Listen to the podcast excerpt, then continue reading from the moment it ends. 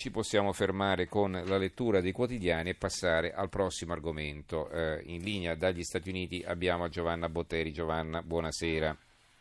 Ciao a voi, buonasera. Allora, ieri sera il premier israeliano Netanyahu ha esibito quelle che a suo dire sono le prove del fatto che l'Iran ha imbrogliato la comunità internazionale e sta continuando a lavorare per la bomba atomica, anzi ne starebbe fabbricando cinque. Eh, è un momento particolare, eh, lo chiedo a Giovanna Botteri, chiedo conferma perché il 12 maggio Trump dovrà decidere se cancellare o no l'accordo sul nucleare che a suo tempo fu sottoscritto da Obama. No? Quindi diciamo, la conferenza stampa di Netanyahu ha un effetto ancora più dirompente, no?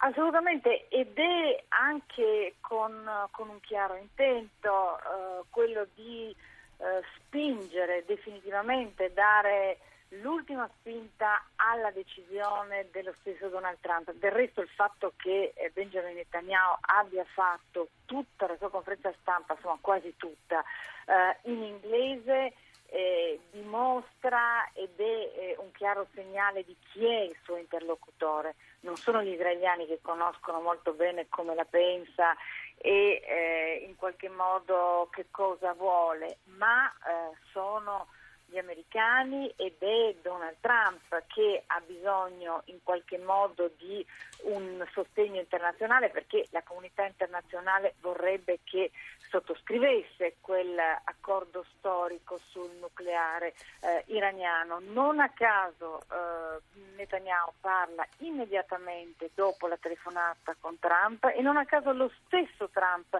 riparla addirittura pochi minuti quando si è appena conclusa eh, la conferenza stampa di eh, Netanyahu per dire ecco queste sono le prove che in qualche modo sostengono eh, la mia posizione, che cioè l'accordo con eh, l'Iran è un pessimo accordo che non si può mantenere e che ha dato modo all'Iran di eh, incassare un di miliardi e di continuare le sue ricerche. Un'altra questione, tra l'altro il 14, se verrà confermata la data, è prevista l'inaugurazione a Gerusalemme della nuova ambasciata americana. No? Questa diciamo, è una mossa che tra l'altro è stata annunciata sarà seguita da proteste nella striscia di Gaza, proteste queste che sappiamo dall'esito imprevedibile. Allora, intanto è confermato? È confermato, eh, ma non c'è diciamo, l'ultima l'ultima parola del Presidente. Il Presidente ha detto più volte di, voler, di volerci essere, più volte ha detto ma ancora, eh, questo è un Presidente eh, imprevedibile, diciamo ancora eh, non c'è la, la definitiva conferma. Ecco. Ecco, allora, eh, intanto sul merito della questione, questa è l'ultima domanda che ti faccio. Eh, queste prove come vengono considerate? Come sono state giudicate, per esempio, de- dagli osservatori negli Stati Uniti, queste prove esibite da Netanyahu? Allora, eh, ci sono tutta una serie di eh, elementi. Eh, primo eh, elemento è assolutamente politico. I repubblicani sono sempre stati contrari all'accordo con l'Iran perché in qualche modo spostava l'asse tradizionale delle alleanze. Eh, li spostava sull'Iran e fuori dal, dall'Arabia Saudita. Donald Trump immediatamente rimette in qualche modo la rotta, e cioè grandi alleati con i sauditi, grandi alleati eh, con eh, Israele, l'Israele di eh, Netanyahu che, eh, che, fa dell'Iran il suo nemico numero uno, ce lo ricordiamo alle Nazioni Unite, no? con la bomba, la linea, la linea rossa. Mm-hmm. Il secondo elemento è la comunità internazionale e l'ONU.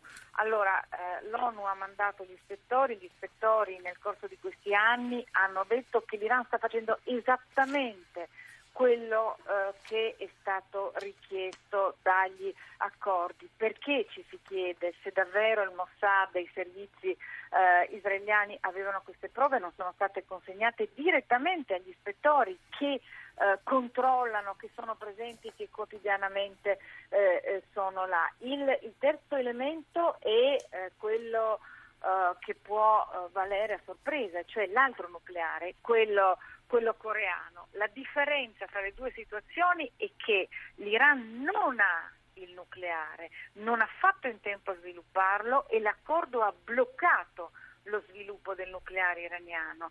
Dall'altra parte abbiamo la Corea del Nord che dice non faccio più esperimenti perché tanto il mio obiettivo, e cioè la bomba atomica, l'ho raggiunto. Uh, l'ultima affermazione di Trump è che questa spinta durissima contro eh, l'Iran potrebbe aiutare la trattativa con la Corea del Nord, ma è chiaro che è un azzardo. Grazie allora Giovanna Botteri per questa sua analisi, grazie Giovanna, buonanotte. A voi, buonanotte. Allora, il Corriere della Sera, l'Iran mette, mente sulle atomiche, ecco le prove. Il giornale, Netanyahu show in tv, l'Iran ha mentito, vuole 5 atomiche. Eh, l'avvenire Israele ora accusa l'Iran ha violato l'intesa nucleare. Il fatto quotidiano Bibi, il presentatore di prove, ecco i piani atomici dell'Iran. Il manifesto Bibi Show, guerra più vicina. Il foglio, l'Iran ci ha preso in giro sulla bomba, il deal è morto, le accuse di Netanyahu. E così altri giornali. Eh, non abbiamo molto tempo, ci sono diversi titoli sul primo maggio. Eh, il Sole 24 Ore dedica diverse pagine all'argomento tutte le emergenze lavoro, dal cuneo fiscale alla disoccupazione per giovani e donne. Oggi è il primo maggio, festa senza un governo che possa affrontare i problemi aperti. La stampa, il primo maggio dei mestieri che non ci sono più. il quotidiano nazionale intervista eh, Anna Maria Furlan, segretario generale della CISL, più sicurezza basta ricatti e insomma restituire al lavoro il suo valore sociale e Fulvio Cammarano sul giornale di Brescia l'Unione Sarda, la festa del non lavoro, vita precaria per 253.000 persone. E così. Eh, interessante l'Adige, quotidiano dell'Alto Adige, nuovi voucher e allarme, l'uso cala del 70%, albergatori non si trova personale, anche la Coldiretti è preoccupata dall'eccesso di burocrazia per gli impieghi occasionali. Allora, ehm, vi do in chiusura ancora un paio di notizie. La Sicilia, eh, stupro in guardia medica, 8 anni al violentatore, vi ricordate quel fattaccio eh, di qualche mese fa, eh, adesso con un rito direttissimo è stato condannato appunto a 8 anni il, il, violentatore. E c'è un articolo di Serafina Strano, che è la dottoressa appunto che ha subito questa violenza nella guardia medica. Eh, altri eh, titoli, molti titoli sulle morti in montagna eh, sapete ci sono state 10 vittime. Eh, lo Stato batte cassa ai sopravvissuti del terremoto, un titolo che troviamo sul tempo, dall'Abruzzo alle Marche fino alla provincia di Rieti, richiesta la restituzione anticipata dell'IRPEF, sindaci in rivolta. E va bene, penso che ci possiamo fermare qui con la lettura dei giornali per questa sera. Allora ringrazio in regia Gianni Grimaldi, il tecnico Massimo Vasciaveo, in redazione Antonio Bonanata, Carmelo Lazzaro e Giovanni Sperandeo. Adesso diamo la linea a Max De Tomassi che condurrà Stereonotte, tra poco sarà qui accanto a me. Noi ci risentiamo domani sera a mezzanotte e 25, ripeto a mezzanotte e 25 perché prima andrà in onda il concertone eh, del primo maggio. Grazie a tutti e buonanotte.